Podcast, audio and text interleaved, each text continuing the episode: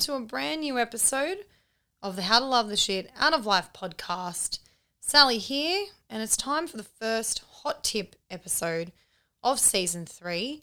Now, if you are new to the podcast, these types of episodes are where I attempt to pass on some pieces of wisdom and advice to you, the listener. So, last season saw a whole lot of COVID 19 related content on these hot tip episodes because we were all dealing with this new, scary, and weird pandemic and situation. And I felt like it was important for me to try to make sense of it all, not only for myself, but also to help the listeners in the process. So, I hope that we were able to do that. Now, while we are still dealing with COVID 19 in 2021, obviously there will still be moments of the podcast and these episodes in particular that touch on the situation that we're all facing. But I'm also hoping to share more wisdom and advice on other life scenarios and challenges as we move through season three.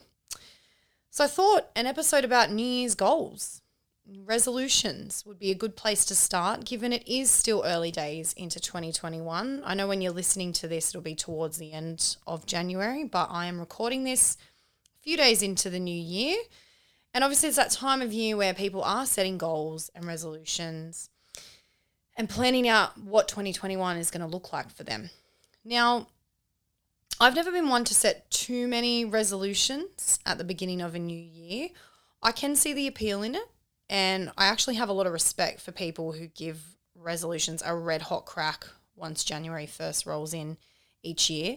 And I just want to say to those people who are very ambitious and love goal setting and having resolutions and really like to push themselves, good bloody on you. Um, this episode's probably not targeted at you in that sense because even the title of it, you're probably reading it thinking, why should I limit those New Year's goals?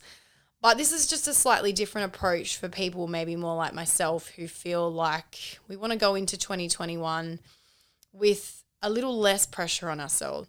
So I actually believe goal setting is really important.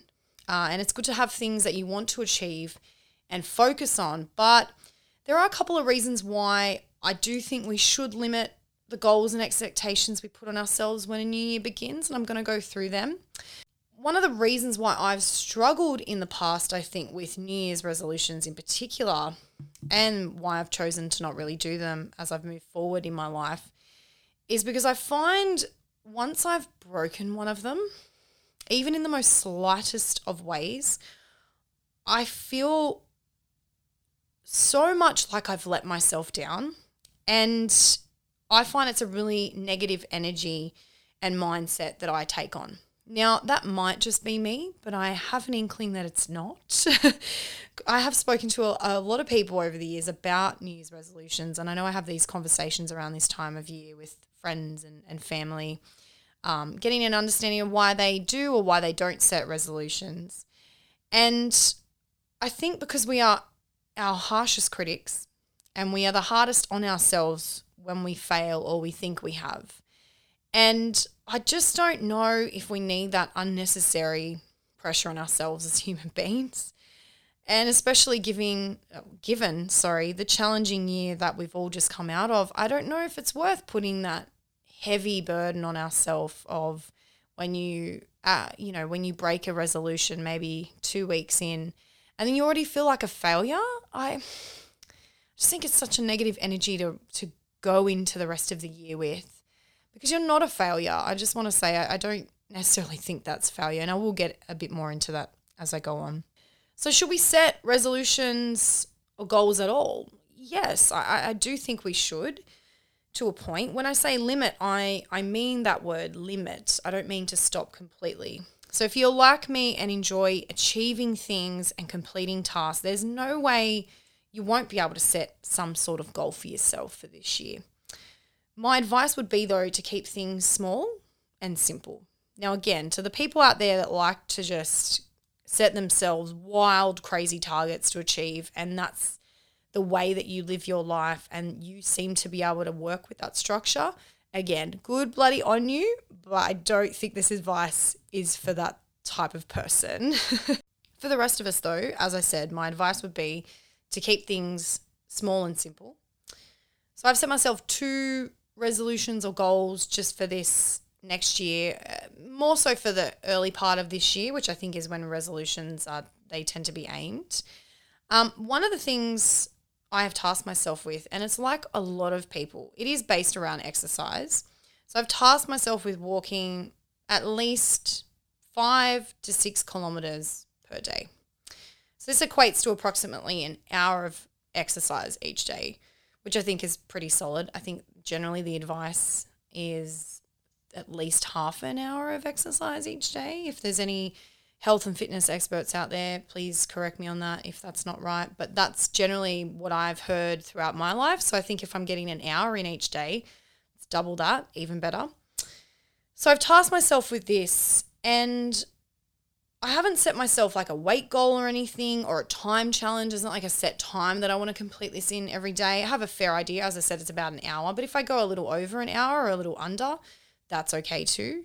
Um, I just want to walk, really. And sounds really silly just saying it like that, but I just want to walk every day and make it a consistent part of my life. And it's something that I've done a lot of, particularly this year when isolation was happening back oh, sorry this year oh my goodness last year it's happening. Uh, back in 2020 way back in the day in 2020 when isolation was happening here in sydney uh, around like the i think it was late march uh, throughout april kind of period i was walking every single day and i was doing you know maybe about 10000 steps per day but I found that over the last few months, it's fluctuated. So sometimes I will go three or four days in a row and I'm walking at least an hour each day. And then I won't walk for another three or four days after that. So I just want to make walking at a, a brisk pace more consistent in my life. I think it's a good and easy exercise to do. So I'm not over monitoring this goal either. Therefore, if for some reason I do not walk this amount of kilometers in one day, I'm not going to put like a big red cross through that day on my calendar. I'm not going to completely cancel out that day and go, oh, you're shit, Sally. You didn't walk today or you didn't walk your Ks today. I just identified that this was something I really wanted to do. So I'm trusting myself to do it. Now, as a person who enjoys structure, which I do, this is actually a bit of a big deal for me for a long time I've always told myself that I need to do things by a certain day or in a particular time frame. I've always been someone who's made lists. I still have so many lists in my phone notes. Uh, and I try to stick to things I've put down on paper. What I've realized over the last few years, while it works for some things, it doesn't always work. And I've decided I'm trying to take the less pressure route when it comes to this goal. And so far, it is working. I have walked at least five kilometres every day since January 1st, 2021. I actually started it a few days beforehand, if we're going to get technical.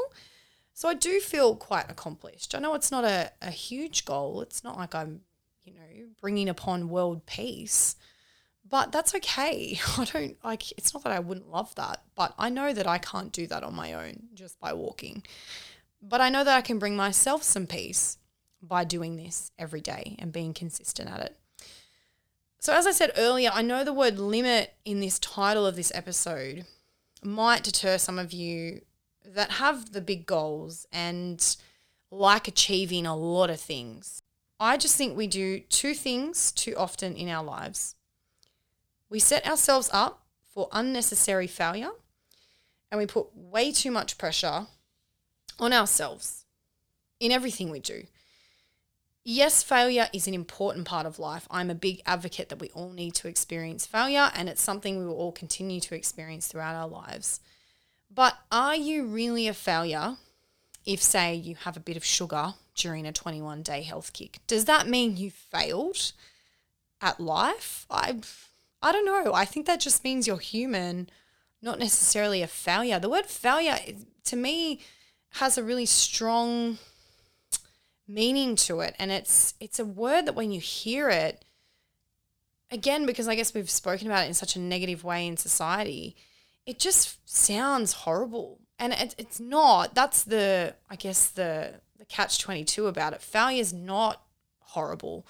But I just think when I hear that if you've if you have simply just broken one of your resolutions in a really minor way but then you get back on the horse the next day, does that really mean you're a failure? I don't think so. And look, if people do think that, if the listeners, if you think that that means you're a failure, well, okay, that's fine. But I beg to differ. I think it means that you are a human being. As I mentioned earlier, uh, I have set myself two resolutions to try to stick to this year, and in particular, the early part of this year. Just two. I'm keeping things simple, I'm keeping things low pressure. If you are already struggling with the resolutions you've set yourself for 2021, I would recommend maybe taking this approach. One of the things I will also always advocate for on this podcast and in my life is that we need to be kinder to ourselves. And I think that this approach is a good way to practice this more. As I said earlier, we really are our own harshest critics. Uh, and I think that if we go with a more simpler approach where we're not putting so much pressure on ourselves, then in a way you're being kinder to yourself without even realizing it. Um, I actually saw, going a little bit off topic, I saw something about open goals the other day. It was this article about exercise resolutions for 2021. It was talking about setting yourself open goals. So you're not necessarily setting yourself a target or a number that you have to achieve. You're keeping things more broad. So I would recommend if you if you're looking for a way just to have some goals and resolutions on your plate, but in a way that's a bit more broad and not so pressure heavy, uh, maybe look up open goals and look at maybe how you can frame some of those to suit whatever it is that you want to achieve. Anyway, again, to all those out there who are kicking multiple goals these first few weeks of 21, good bloody on you. To those like me who are taking it a bit more easy and focusing on just a couple of things, good bloody on you too. Good on you, Sal. And if you haven't set any goals or resolutions for this year and you don't plan on it, you just want to go with the flow, just want to chill, good bloody on you too, because that's okay. It's okay if you don't have anything you really desperately need to achieve this year or you think that you should do. If you just want to go with the flow, I have a lot of admiration and respect for you. I can see why you probably would too after the year that we had in 2020. So, as I said, good bloody on you. To everyone, I say just keep doing what you're doing, keep trying your best. Remember to try not to put too much pressure on yourself but also to be kinder to yourself in 2021. Thank you.